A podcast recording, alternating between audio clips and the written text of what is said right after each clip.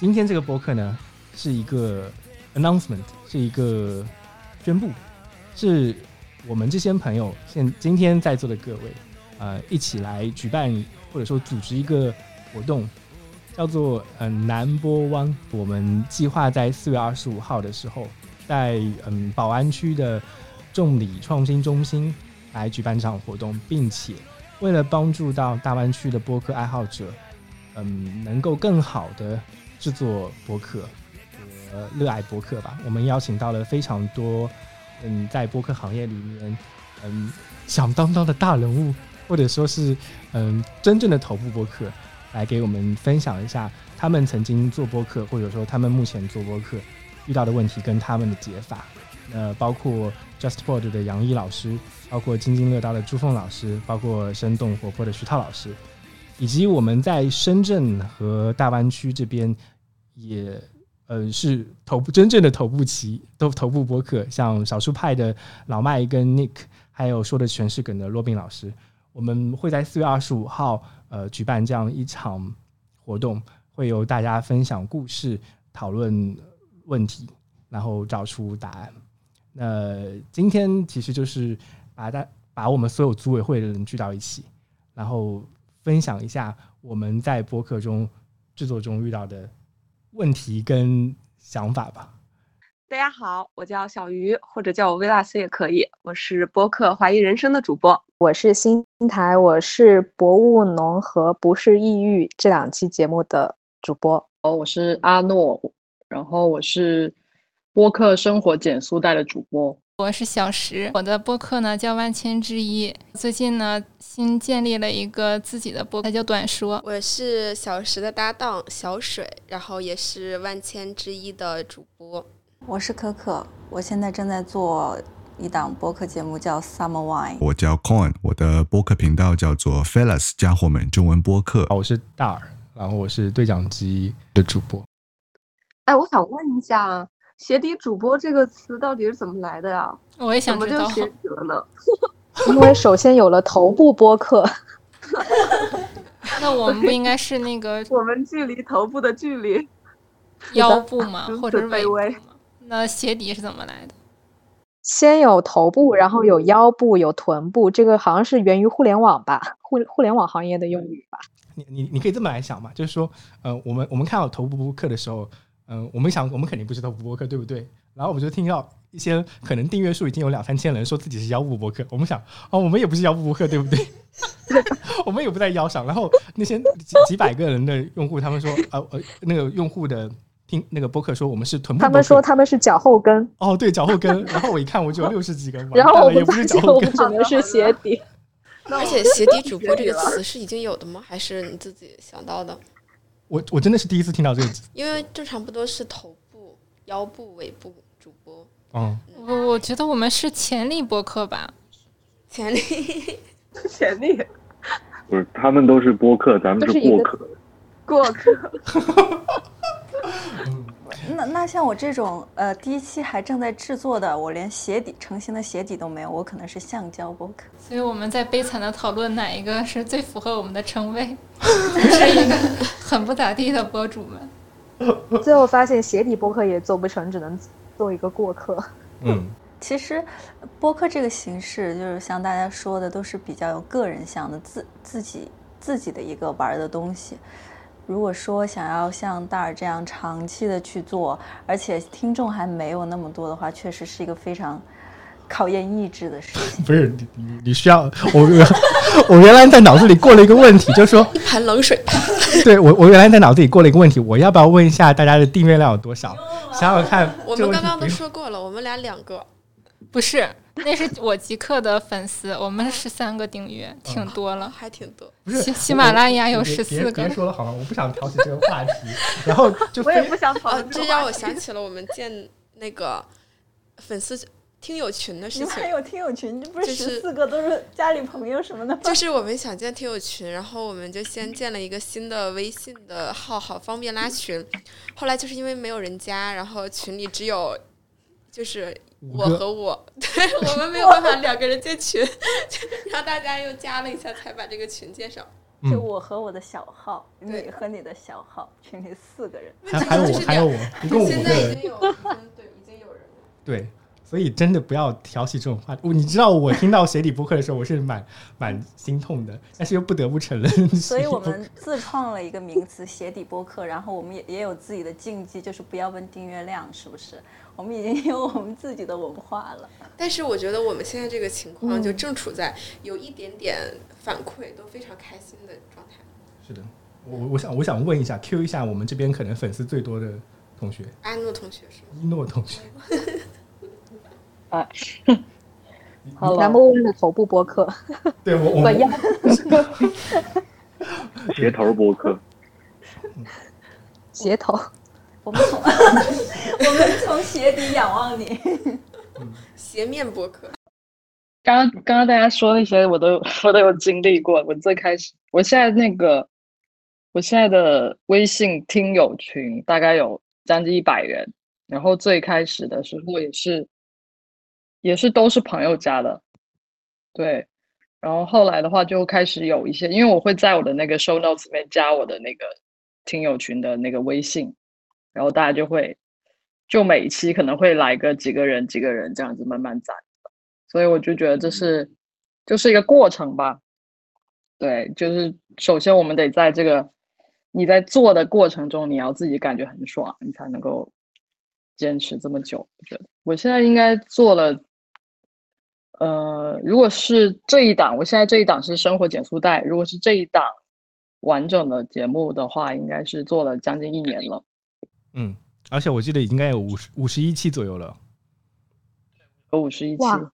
所以你是怎么坚持每周可以发一次的？你是定期更吗？对，我基本上，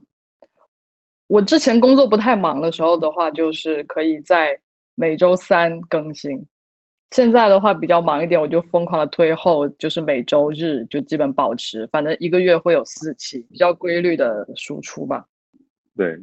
但我跟大家不一样，是我的节目可能时长没有那么长，然后我的节目是属于比较精修的那种节目，然后是单口会比较多一些。我觉得单口其实还是很难坚持说你会固定的输出一个种类的一个内容的。那单口是怎么能坚持到说录了50多期的呢？可能比较喜欢思考一些人生问题。我是就是回去的时候研究了一下阿诺的那个生活检测带，其实就是去听了很多期，然后我才跟你说那个时间可以再缩短一下，因为我发现他那个时间一般还有一些是10几分钟，20分钟左右的也蛮多的，就很适合很闲散的时间。然后我就听完这个就结束了，然后感觉还不错。对，这确实经常思考，我一般都是什么问题都有。定位，对，定位是在睡前的那个20分钟以内。然后其实我也有采访。我采访的话一般都是会录1个小时，但是我都会最后剪到20分钟以内，我会重新梳理那个对话，然后梳理那个逻辑，重新剪。一诺，你单口的时候会准备稿子吗？会，但我最开始的时候我是有写全部的稿子，就是所有就全部写下来，后来发现就是很不自然，而且你有很多即兴的东西就没有办法施展，后来我就变成写大纲。写大纲现在就比较适合，就可能会列个4、5个点，然后就直接展开讲。我现在会有个问题，我如果不写稿子只写大纲的话，我录制过程中会有停顿，然后会丢掉我之前在讲的话的线索，这个是让我很苦恼的，所以我每次都完完整整写稿子。我之前录一个半小时的单口，写了8000多个字。这里还有一个人跟你一样。对，但是我的猜想就是，虽然这样念，最初期写稿子非常累，然后怎么去措辞，怎么去研究那个逻辑，确实很耗时间，而且得反复一遍一遍的录，这就是我目前遇到的一些问题，包括你剪辑也非常累。但是我后来想说，可能我做到后面我也会自己舒心，就说我会和一诺一样，就是能看一个大纲就能把一个事儿说明白，所以这个可能也是播客以后能带给我的，就是我自己组织语言的能力和我自己思考的逻辑性的一个东西，所以我现在是一直这样子激励自己，就说现在目前非常困难的现状不会维持特别久。我就是想分享给8000多字的那位朋友，我现在也正处于8000多字的这个状况，我每天都在激励自己。好的，受到鼓励。我很多人都是可能自己录的，还有很多是找嘉宾的。其实我很喜欢控那边的嘉宾，因为最早其实控那个我记得你最早的时候我们有聊过嘛，就一开始你还是想聊一些热点问题的，后面就慢慢变成了一个很酷的 rapper 的一个播客节目。情况其实是这样，一开始接触到播客的话，其实我是从就 UFC 就是综合格斗这个体育项目了解到，因为他其中的一个解说人叫 Joe Rogan 做的播客其实是非常非常成功的，而且商业化已经是我觉得就是不说头部已经天花板了吧，我觉得已经到那个程度了，已经被 Spotify 也就是独家买断了吧。那么最开始对于做播客这一块也是有很多自己的想法，像 Joe Rogan 那样的一个珠玉在前的形式，以及我自己会比较喜欢看，类似于那个美国那个喜剧中心他们会做 Daily Show 那样的形式的一个，就是类似于时事新闻的吐槽，然后我会觉得这一块的内容，自己可能会有一些发挥的地方吧，所以就还有就是像对于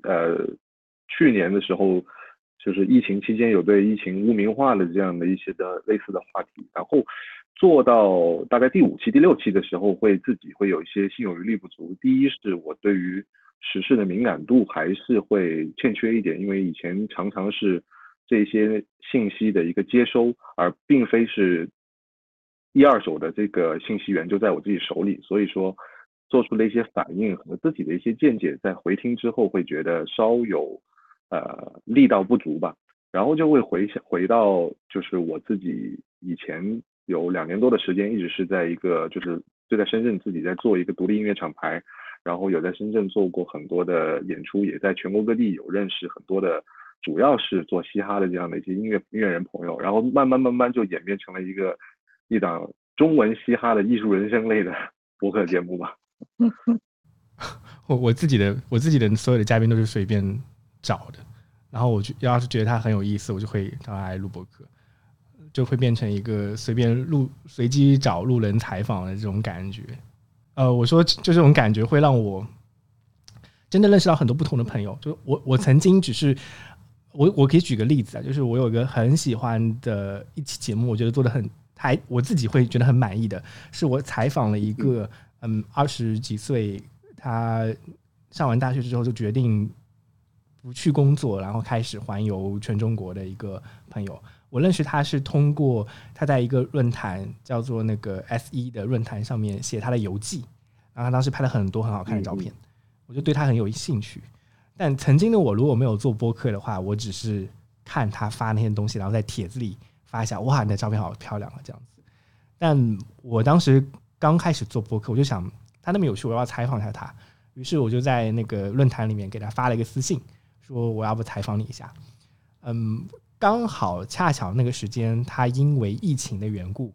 他的整个中国行卡在了厦门，他就只能被逼无奈的在厦门那个酒店里当一个义工。就在那个时间节点上，我去跟他提出采访这邀约，然后他就答应了。于是我们就打了一个电话，他用他的那个华为的手机，我们就一边打他一边录完整个音，大概2个多小时。我就觉得好像那段经历让我感觉播客是能够让我成为一个采访人。就曾经我从来不是一个记者，但是他就有给我一个机会，说我去可以通过用采访这种形式遇见到你根本不认识的人，然后跟他们谈论他们感兴趣的事情，这让我会感觉很好。相当于播客给了你一个认识朋友的媒介借口，初始的借口。是的，就是我换了一张名片嘛。我觉得我的感觉和你很像，因为我大学时候读的是新闻系，我从小的理想是当一名记者，但是在我大学实习的时候去报社实习过一段时间，我就放弃了这个理想，我觉得那种感觉挺奇怪的，就是去做的那些内容并不是我真的想做的。直到我遇到了播客之后，我突然发现其实可能我之前的那个新闻梦一直都没有熄灭，它还在那里。但是传统媒体并不是一种适合表达的方式，但播客恰巧是我认为最能够表达自己的这种，也不是表达自己吧，就是最能够最接近我之前的那种新闻梦想的方式。其实我可能一直想的都不是去报道一些时政性的、社会性的等等这些新闻，而是一直以来都想能够和其他人建立起更深层次的交流。所以做了播客之后，我现在也变得越来越爱跟别人聊天，甚至是随便比如说去一家店吃饭，可能就会和他的老板聊上好久。然后我觉得我看待整个世界的视角都有了一些些变化。我觉得这点上我们每个人都有这种感觉吧。对，我觉得这个梦想跟我一样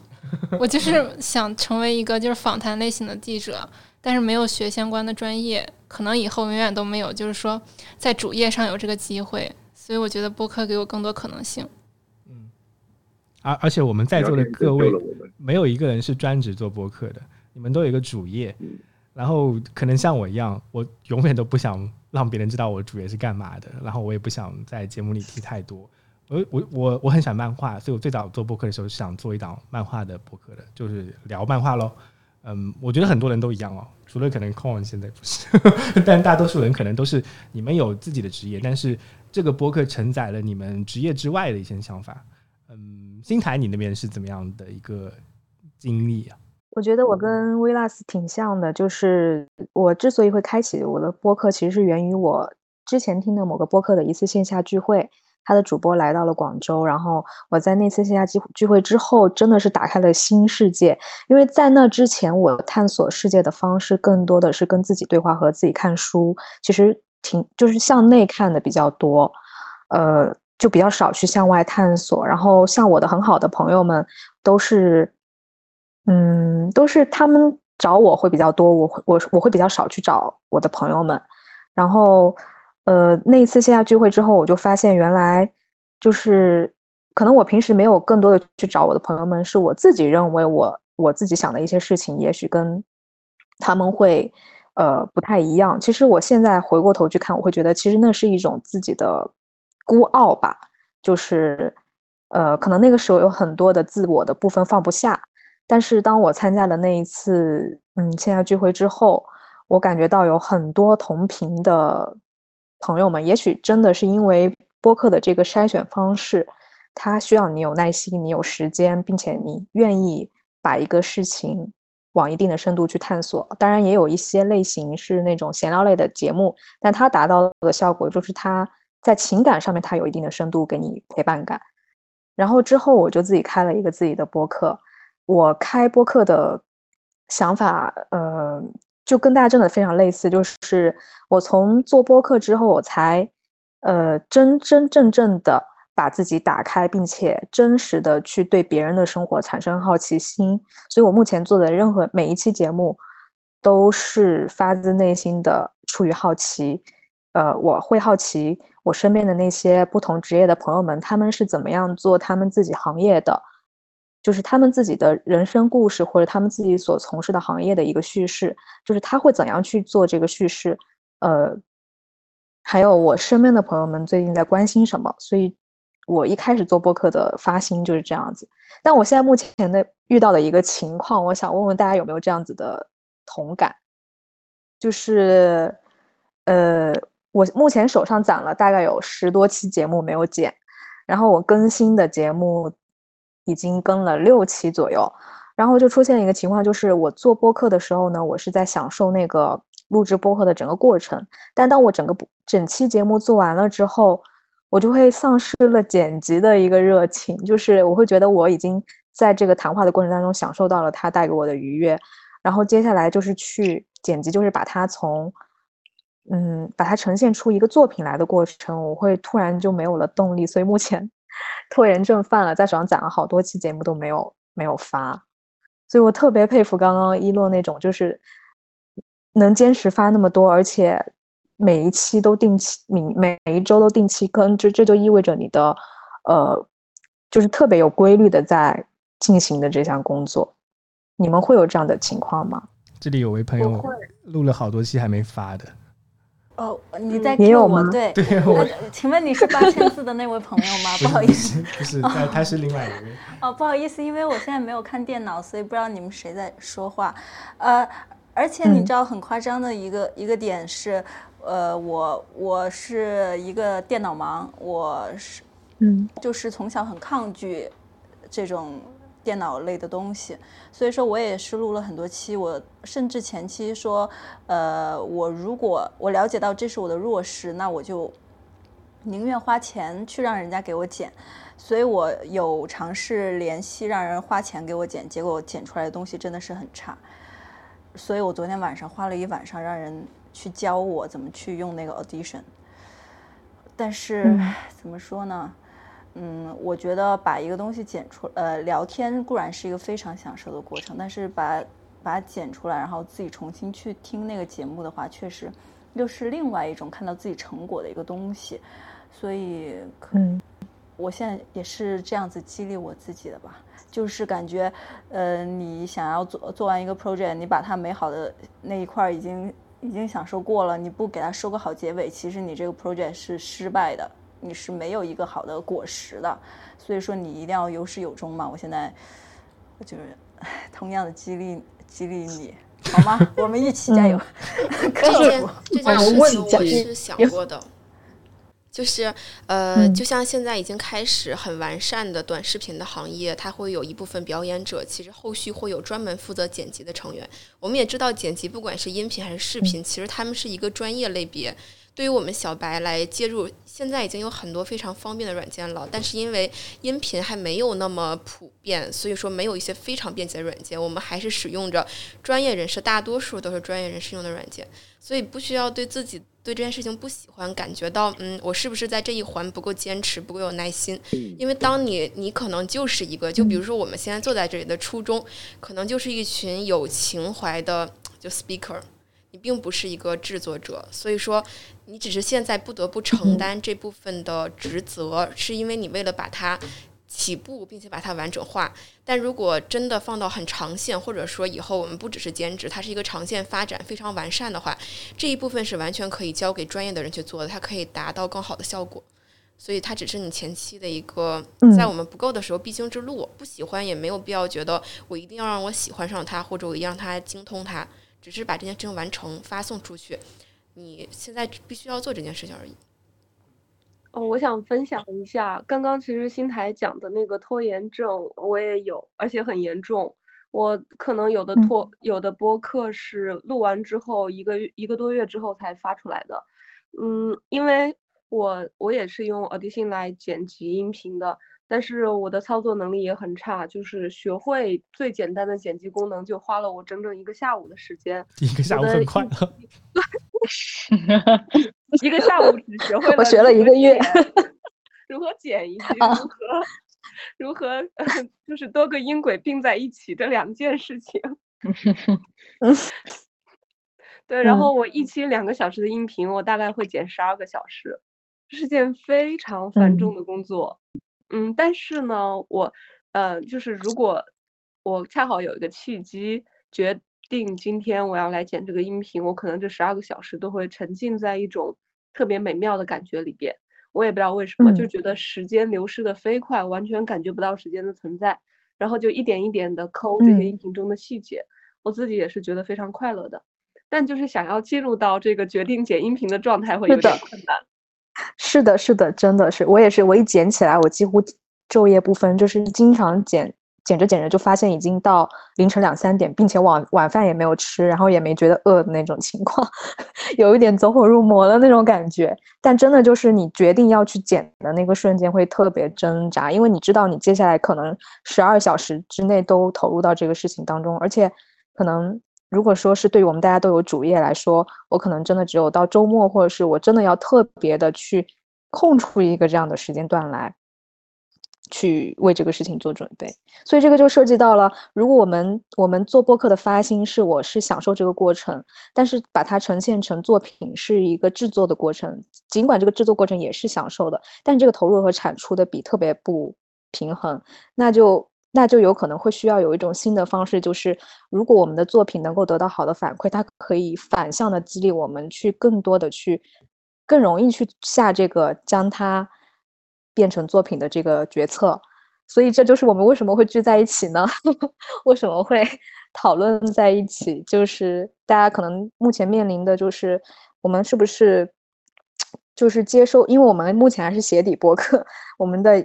听众的量也还没有起来，所以我们目前能够接收到的反馈真的是太少了。我想表就是有两个小小的建议跟不能说是经验嘛，就是分享一下我的感受。就是我也会有那种感觉，就是最开始的时候会录非常长，然后也是会用很多的时间去剪。后来我有两个方式，第一种方式是要尝试的带一些制作的思维去在录制的时候，就是一个是要控制时间，第二个是你要抓住对方的讲了一些 point， 就是你们在聊天中不只要沉浸在这个聊天中，你还要想说他讲这个 point 是不是我最开始想要得到的东西，他最后能不能呈现成我的那个播客里面比较重要的一环。然后所以后来我就会有一种采访的时候就会常常有一个感觉，是我跟他聊天我觉得够了，我觉得我想要得到信息完整了。第二点是在剪辑之前我会重新回溯那段就是我们的那个对话，然后想我这个节目或者是我们的对话想要传达的是什么，想要表达的是什么，然后用这个想要表达的东西去 push 自己去做这一期的节目，就是强行给它上一个价值，然后做完之后呢，再强行的把这几个音频分享给身边的人和对方听，然后就先得到第一步的反馈，你就会觉得，对，最早期的时候的确是反馈是非常重要的，所以我之前的时候我都会特意找几个人来听，帮我听，然后给我反馈，就基本上就是这些建议。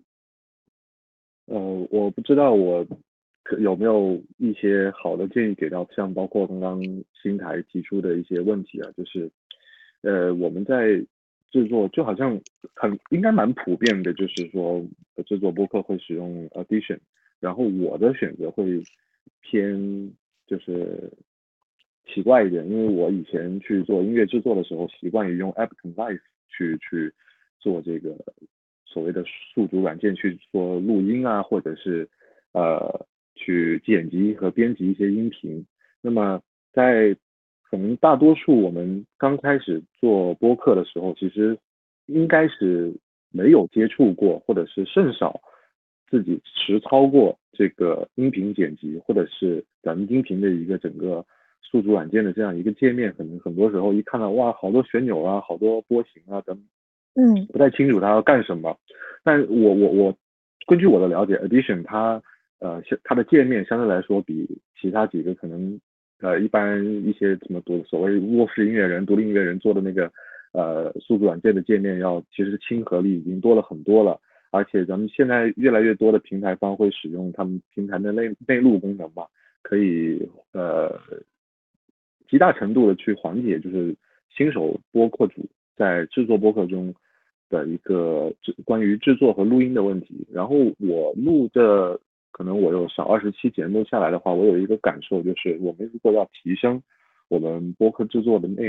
这个播客制作这一块的能力的话，其实分两块来看，一个前端一个后端嘛。前端的话，其实像今天在线下的朋友们其实用到了像罗德的台子，我觉得这种硬件上的一个支撑是类似于一粒降十会的一个方法。其实硬件它能够做到的很多事情是软件拉到顶都做不到的，所以如果有条件的朋友尽量比如说咱们面对面的录音，这样的话可控性会好一些，然后或者是有面对面的比如说调音台，或者是可以去控制两只麦或者两只以上麦的这种音量的一些设备，比如说声卡啊、外带的声卡啊，这些都是非常好能够缓解咱们后期去这个剪辑和制作的压力的。然后说到后端，就是咱们的音频出来以后，如果是异地录制的话，可能会出现两轨至三轨，甚至你还会选择贴一轨 BGM 在后边，或者是一些视频或音频的剪辑贴片放在咱们的节目里面。然后这个情况的话，在初级我是尽量建议就是大家还是以两轨为主。然后咱们比如说在录音的时候，对轨的时候，一个开头可以给自己一个拍掌 clap， 这样的话波形上面的话，这个波形是可以上顶天下顶地的，非常清晰的一个波形，让你知道啊这个点是可能开始了。然后通过这样的一个可视化的方法，可以去做到一个基础的，我觉得对轨这一块。然后再到后面的话，像我不清楚大家会不会使用一些音频的插件，比如说降噪的插件，比如说人声 EQ 润色这一块的。如果有的话，其实可以稍后也可以在群里跟大家分享一些我觉得比较实用，而且用了这些就够用的这种插件，对于大家提升自己的音色和可听感，包括多轨音频压缩出来的一个整体的听感的提升的话，后端的一些软件或者所谓的音频插件也能够给大家带来一些我觉得不一样的体验吧，就是一些小小的意见。而且我的感觉就是如果说大家觉得录音的过程，它其实是我们交谈是一个非常感性的一个过程，如果我们对于后期我们偏向于理性的制作有特别大的压力的话，其实是可以减少前期我们理性交谈时所谈话题的那个时效性，因为很多时候咱们做完那个时效性的内容，然后剪起来特别烦的时候，就会让咱们的成品出品会离开它原本可能比较火爆或者热议的那个时间段。对，我们可以尽量聊一些可能时效性弱一点的话题，让我们更多的时间可以去把握自己的音频，这是我的一些意见。嗯，感谢，还是挺中肯的。回头跟你请教制作的。没有，不用请教，就是实际上像以前在帮别人录歌或者帮自己录歌的时候，咱们一句歌词就可能是一句歌词，他会录个30-40遍的。就是这个烦躁的程度是比我个人觉得烦躁的程度是比录播客会烦上个2倍左右吧，因为是的，因为我们播客的话，它是内容有一个连贯性，它会有不断的新的东西出现，但是在重复 repeat 某一句东西，它会让你产生的烦躁感比播客是多了。对，所以说做播客还得耐烦。啊，说到这个剪辑的话题，我听着我都已经开始内心的焦躁了，我的压力都已经来了，哎。所以大家用的比较多的是什么呀？大家的剪辑都是用的什么？我就用 Audition。其实 Audition 是最容易那个入门的一款，因为它在目前我用的是那个 Logic。Mac 上是用 Logic。对哦，我觉得 Logic 的那个界面会比较清爽一点。刚才Kwon讲的说，就是播客有个连贯性，比你们剪歌好多了。昨天教我的那个老师说，耐心一点，播客已经很好剪了，他给人剪歌真的是脑袋都要炸了。哎，所以我们要精力差的，然后再回到播客，我们就会觉得很开心了。对，就有空的话，其实大家可以去找一个比如说朋友的录音棚，看看朋友的工作状态，然后真的你在那做2个小时，回家发现剪播客也没啥的，真的。哦，我还有一个问题，就是我讲话有口水音，就是我录的时候，因为你用的电容麦。哦，我还是装备的问题是吗？有可能是部分是因为电容麦的问题。哦。如果是电容麦的问题的话，实际上也是后期有一个小小的插件，类似于去齿音和去口水音的一个小插件。它稍后我也在群里面把那个插件名字发给大家吧，好像也就几欧吧，那个东西Waves出的，就几欧可以买回来用，放在Waves 的那个插件。其实我发现我们大概聊了35分钟左右，结果都在聊技术问题。不是，大概前面10分钟的时候。15分钟左右的时候，我们还会有很多关于制作方面的问题，就是把它分成2部分啊，一部分是录音本身，你知道录什么内容方面的问题。另外呢，就是制作方面的问题，我们就会有很多关于制作方面的问题。我发现可能对于大多数人来说，至少在场的所有人来说，可能技术方面的问题你们是最大的，本身你们都多多少少对于技术方面不太了解。但今天邀请大家过来，所有的鞋底播客，不是所有的鞋，我们几位鞋底播客还有一位鞋头播客在一起，其实是想跟大家说这样一个事情，就是我们都是或多或少有玩过一年左右播客的，然后也有刚开始录播客录了一两个月的，还有一些朋友是录了好多期但是还没有上线，打算正式开始录播客的。我们为什么会聚在这里的原因，是因为我们打算做一件事情，就是我作为一个可能在做里面虽然粉丝不是最多的，但是我做的播客最多，做的时间最多。我的感觉是我们所有人遇到的问题，还有很多播客的听众，喜欢播客这样内容和形式的听众，我们都很想尝试一下到底怎么做播客。已经有人开始，甚至很多已经开始做的人，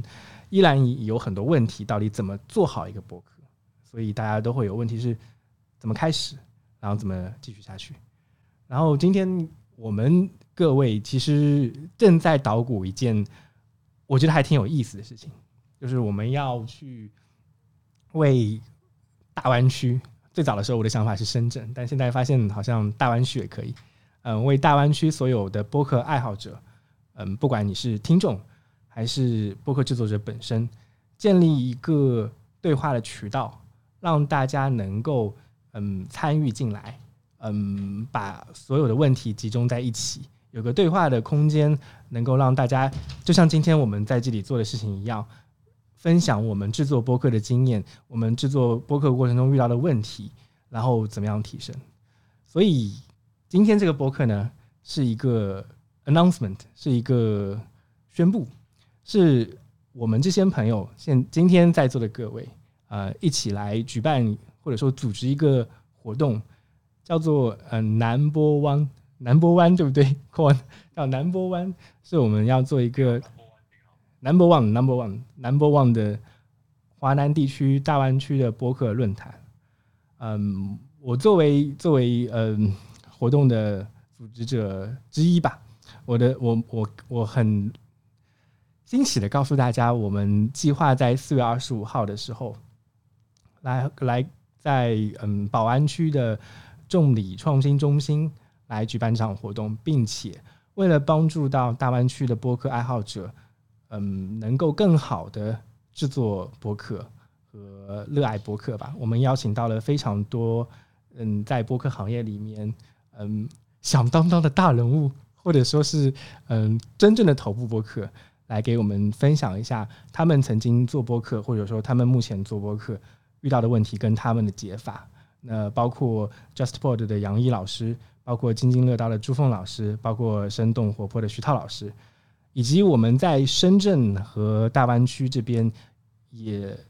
是真正的头部播客，像少数派的老麦跟 Nick， 还有说的全是梗的 Robin 老师。我们会在4月25号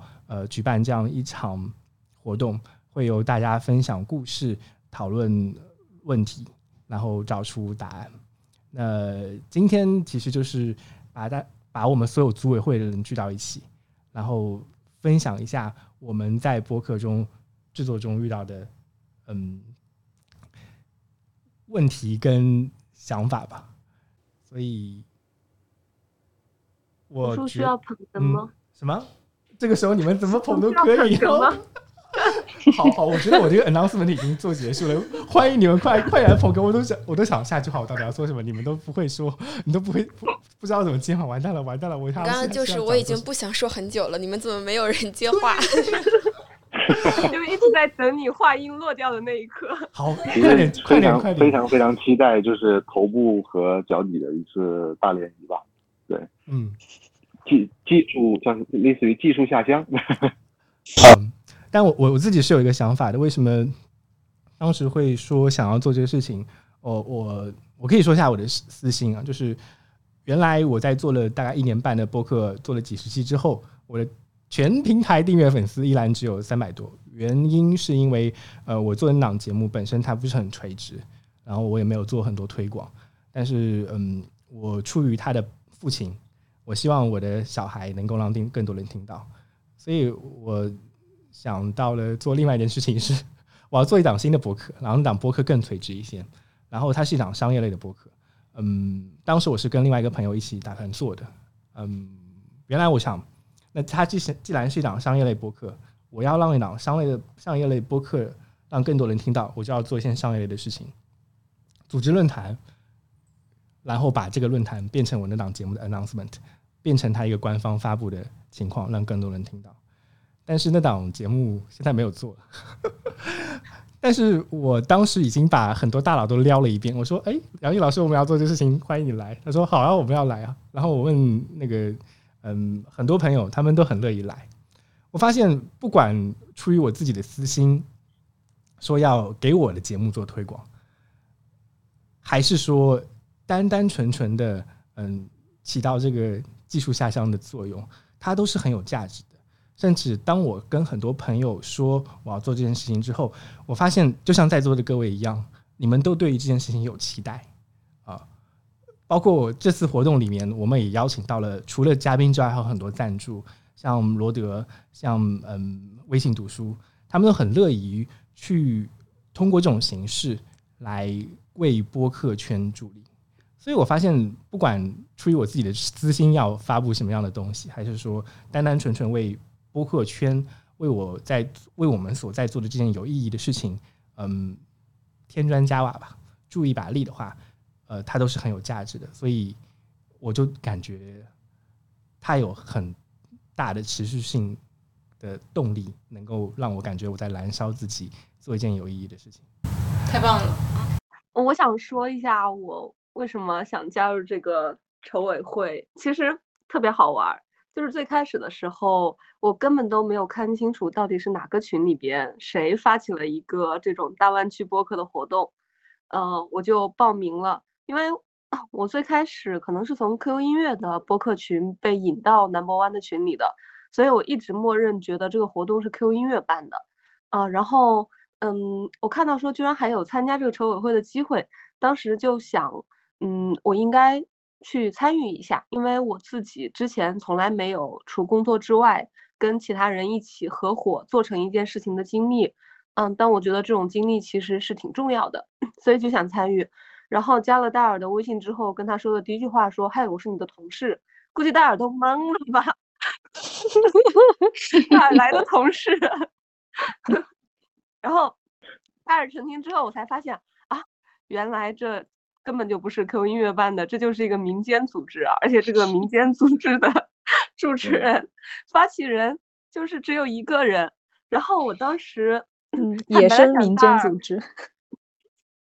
我当时就心里面犯嘀咕，我就说，我就在想说，我该不会是遇到一个骗子吧？但后来跟大家聊了几句之后，我其实是有受到一些震动的。就是我之前是没有想到，就是一个个体可以完全凭借自己的力量去做这件事情，而且他是真的想做，并且他真的是做出了一些成果的。所以后来更多的是出于觉得一个个体能够把这件事情做成很不容易的这种想法，然后就就是更加的，就是可能比我参加一个官方组织会更加投入吧。因为我觉得这些东西，看到这些东西对我来讲是更珍贵的。其实我在想，你们刚才前面半个小时提到的所有问题我都遇到过，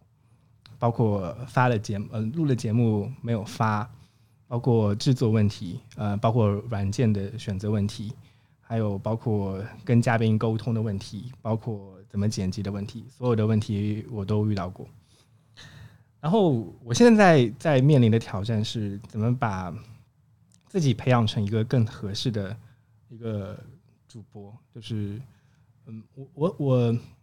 我一直觉得我在思考播客跟其他载体的区别，跟视频载体的区别，跟文字载体的区别，跟漫画这种形式的区别。我觉得它有价值的地方是它对于情绪的传递更加的有效。嗯，视频也可以，但音频某些时候你听到的时候，你会沉浸在对方的说话的语调、语速跟情绪中去。所以我刚才在想，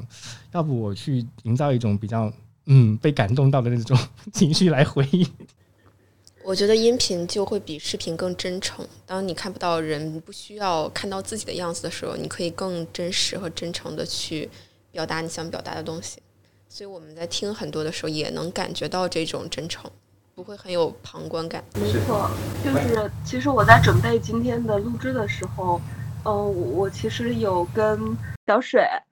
类似的，就是我觉得音频你很难通过伪装的方法去掩饰那个真正的自己。如果是视频的话，其实你可以通过表情啊，然后你的装扮等等把自己伪装起来，或者说你可能有一些技巧，但是声音的话会难得多。对，而且也没有人能看得到，我们都有一种匿名的感觉，我为什么要再去表达一些我不是很想表达的虚伪的东西呢？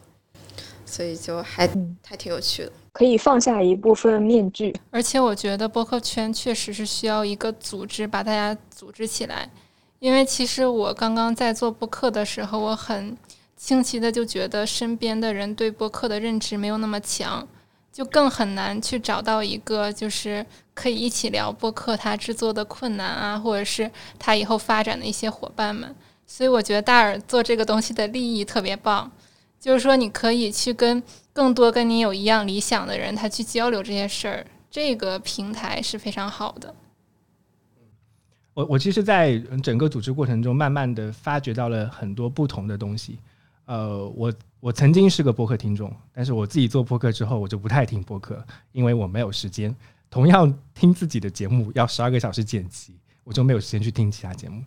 但因为要做这个论坛，我反而有了听一些真正的行业大佬来讲播客这件事情的一些机会。我认认真真的完整的听了象征跟 Q 音乐合作的翻滚吧波浪这个节目，然后它里面有些话真的很触动到我比如说他讲到他觉得播客是一样什么事情的时候，他的定义是播客是一个朋克。对，就是朋克的定义就是我们没有专业知识，我们不是专门做电台的，但是我们可以做电台节目，所以这就是播客。它因为乔布斯本身非常有朋克精神，这点我特别认同。另外一点，他讲到关于播客的本质，他讲到了真诚，这是刚才小水提到的。为什么真诚？因为即使你听很多有声书，它有丰富的充沛的情感在里面，你能听出来那件事情不是他在讲的，因为他真的讲的时候他的节奏感不会是那样子的一个节奏感。我在听到象征说真诚的时候，我也感觉我非常赞同这句话。我在曾经经历的非常大的一个挣扎，就是我要不要变成一个那种带有一定的模仿或者说是伪装的情绪在我的播客里面去。后面我也是觉得我自己完全做不到，我自己作为听众不想要听到那种样子的声音。所以我觉得朋克跟真诚很好的定义了我们做播客的一些初衷吧。所以我讲一件事情，就是我之前也在想说我们做这个 No.1 这件事情它有没有一个主题。我之前跟你们讲过我给它定的主题是播客主播都会互相吸引。它的来源是我很喜欢的漫画叫《啾啾奇妙冒险》，里面还有一群超能力者，他们的超能力的名字叫做替身，然后替身是他们精神力的一种具现化的产物。所以它里面有句话很有意思，就是说所有的替身使者都会互相吸引。因为他们的替身是他们灵魂中的一部分，然后他们的灵魂会互相吸引在一起。我在开始筹备组织大家去做这 No.1 的活动之后，越来越感觉到好像播客主播也是有同样的一个吸引力的，我们也把互相之间吸引到来一起做一档节目或者做一个论坛，就像我们今天做的事情一样。为什么会这样子呢？因为播客既然它是朋克的，既然它是真诚的，它很多时候就会变成那个替身，是我们灵魂中的一部分表达，并且当我们开始表达之后，你也会发觉到曾经你的灵魂里面不太容易展现出来的那一部分。所以我给 No.1 的第一期活动的主题就是播客使者、播客主播都会互相吸引。对，所以你之前说的那个梗就是这个吗？对啊，就是这个。然后其实还有一个延伸的梗，就是我今天在为这个播客去想一些配乐的时候，我在为这个播客选一些音乐的时候，我刚刚听到一首那个片那个主题曲是那个数码宝贝的变身的那个曲子。对， Brave Heart、哦、我一听就非常跳，很喜欢。对，我等会儿晚点的时候把这首歌插进去就听到那个 Brave Heart。 然后我又发现好像播客对于我们来说可能不单单是替身这件事情，它有些时候也是那个数码宝贝，它一直陪我们成长。然后有些时候你是 你感觉上你是没有跟谁对话，如果你是做单口的话，但其实你是有一个对话的对象的，就是这档播客，它就是你的数码宝贝，然后它承载了你的灵魂。对，很酷吧？快点，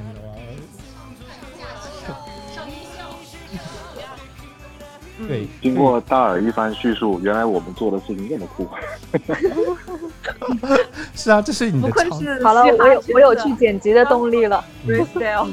对，因为这是你的一份超能力，你知道吗？播客是你的超能力。养好自己的电子宠物。啊，对，电子宠物也是。所以这是我觉得还有一个原因，我很想在这边分享的，为什么是大湾区，为什么是深圳？我曾经来深圳2019年来的时候，我是从上海过来，我在上海8年时间，我一直觉得上海是全世界最好的城市之一，而且是亚洲最好的城市。我之前小石跟小水有问过我，对，就是为什么上海那么好，对我来说，因为上海太好了，我不想再赘述上海的好。它经过那么多年的沉淀，有非常独特的文化氛围，它是东方的魔都。然后我就会想，深圳对我来说意味着什么？我就想说，深圳有没有让我留下去的价值？上次我跟小水说过一句话，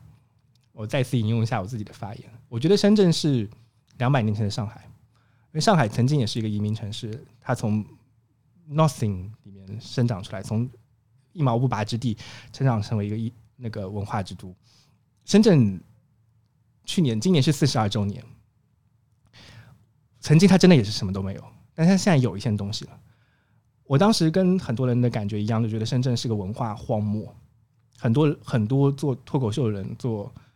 各种文化方面的人，最后都会离开深圳，去上海跟去北京追逐更多的文化圈子的朋友。包括现在的播客圈，你也可以看到，上海跟北京是更多的，他们根本不需要这种东西，因为他们人已经很多了。那我就会有一种鞋底播客的逆反的心理。我想，为什么我们不可以哦？如果说深圳是200年前的上海的话，40岁的上海也会经历一样的事情。那他一定会需要有人去沉淀文化的，那为什么我们不能做那些沉淀文化的人呢？所以为什么我要做播客论坛的原因，是因为播客是我们的人格和是我们的灵魂。然后为什么要在深圳做的原因，是因为深圳40岁了，他也需要一些人格的继承。然后我们可以去做深圳这个城市、大湾区这整个业态、整个华南地区的一些文化的沉淀，我们可以去做这件事情。然后它会让我觉得有燃烧自己的动力。你就让我想到，我就在遇到就除了大家之前，我就在想深圳这个城市是否真的包容就我们现在所做的这些事情。其实它是不是很允许大家以一种相对来说更自我、更闲散的方式去生活的？那我们在做这样的事情的时候，无非是告诉在这个城市你也可以不仅仅只有这个城市所展现给大家刻板印象中那种基因的状态，你可以去做你想做的各种事情。它是个包容性很强，不仅仅包容我们以为的那些包容的事情的一个城市。对，当它只要开始包容了，它就会生长出自己的东西的。那对，所以这次活动我们邀请到的嘉宾也非常有特点。JustPod 来自于上海，有非常浓厚的海派风格。然后我们的津津乐道来自于天津，还有天津饭，这是有区别于北京的一样风格。然后生动活泼来自于北京，但它也有深圳的基因在里面。Robin 老师是我们邀请到的，他是在粤语地区非常非常出色的脱口秀演员，他也能代表非常多的我们目前在深圳跟广州地区遇到的文化困境，所以我觉得这个论坛也能给大家带来很多多元的思考，能够从博采众长吧，从广州、从北京、从上海、从天津得到一些养分，然后去帮助我们去真正建立一个有深圳风格的播客，然后让真的对这个城市有一些希望的人能够找到你们的希望吧。就是让在深圳生活的年轻人不仅仅感到深圳的生活就是搞钱，他们其实是可以有另外一个空间去承载自己理想中的另外一些东西的。是的，我听到了，说在搞钱的路上给自己开扇窗嘛。对，我好像把这个节目带到了一点很奇奇怪怪的氛围，上价值，感觉这一段可以剪到最后去。上价值，他本来就在最后，嗯，对，我是想说，既然我们是深圳的播客嘛，所以我们也并不会避讳，希望能通过这个平台最后恰饭的目的，每一个深圳人的目的都是为了恰饭。感谢你把话题带到了恰饭的环节。我们已经掐到饭了，真的是我在组织这个活动中发现，那么多赞助商可以那么简单的，因为我一个策划案就赞助我们，我真的是觉得哇，这饭掐的好容易哦。而且你有没有想过，其实也许深圳是让你会最容易掐饭的地方，真的，这里就是一个策划案就可以让你吸引到很多事情的地方。是的，是的，我现在是真的这么觉得，只要你肯想，你就可以，就会有人支持你。对，就包括你组织这个活动，然后我们，对，包括你组织这个活动，我们大家都参与进来了。其实我有在想说，为什么就是我当初加入这个，也不算是加入论坛吧，就是其实，在大耳发起这个活动之前，我之前在年初的时候，元旦的时候，我其实想在广州策划一场这种广州本地的播客的。其实我之前一直也在觉得，就是很多的播客活动都是在北京、上海，当然他们也有足够多的优质的播客在那里，所以他们的听众还有他们的腰部也好，脚步也好的播客，他们可以，就是他们有很多很多这样的机会。但是对于我们来说，可能，我们想要一次这样的活动来到我们这儿，可能我们就真的得要自己干，或者是难道等到我们做到足够优秀的那一天，然后让大家重视到这个市场，但是那个周期要有多长呢？就这个也是一个无限期，就是照我们目前这种就是没有被看到的这种可能性的机会化，所以这种机会就是给了，就是因为这个环境的原因，给了我们这样的一个机会去自己去创造这样的机会，就比如说像大耳发起的这种活动，所以我就毫不犹豫的，就是哇，我当时在群里面看到的时候，我觉得哇，终于有人出来干这个事儿了。就是我之前一直想干，但是我觉得我一个人干不成。就是，而且当时我们广州也没有那么多的播客，就今年20年吧，20年突然一下子，起了很多新的播客嘛。嗯，对，对，可能真的是就是有这样的环境给到了我们这样子的可能性。现在听起来真的是有很多大厂都有在立马就会推出很多这样子的 app 出来，对不对？是，百度啊，什么快手啊。对，快手，刚好前2天又参加快手内测。啊，你可以大声点说，没有关系，真的，这不是一件不可以让人知道的事情。对，好像现在就是有在做这个事情了，很多飞船嘛。是的，是的，就是大家看到听音频。或者说是播客这样事情的可能性吧。嗯，所以相当于我们还在个小风口。我其实我想说，就是我在听了象征的几期节目之后，有一期节目是李如一，他跟李如一录的。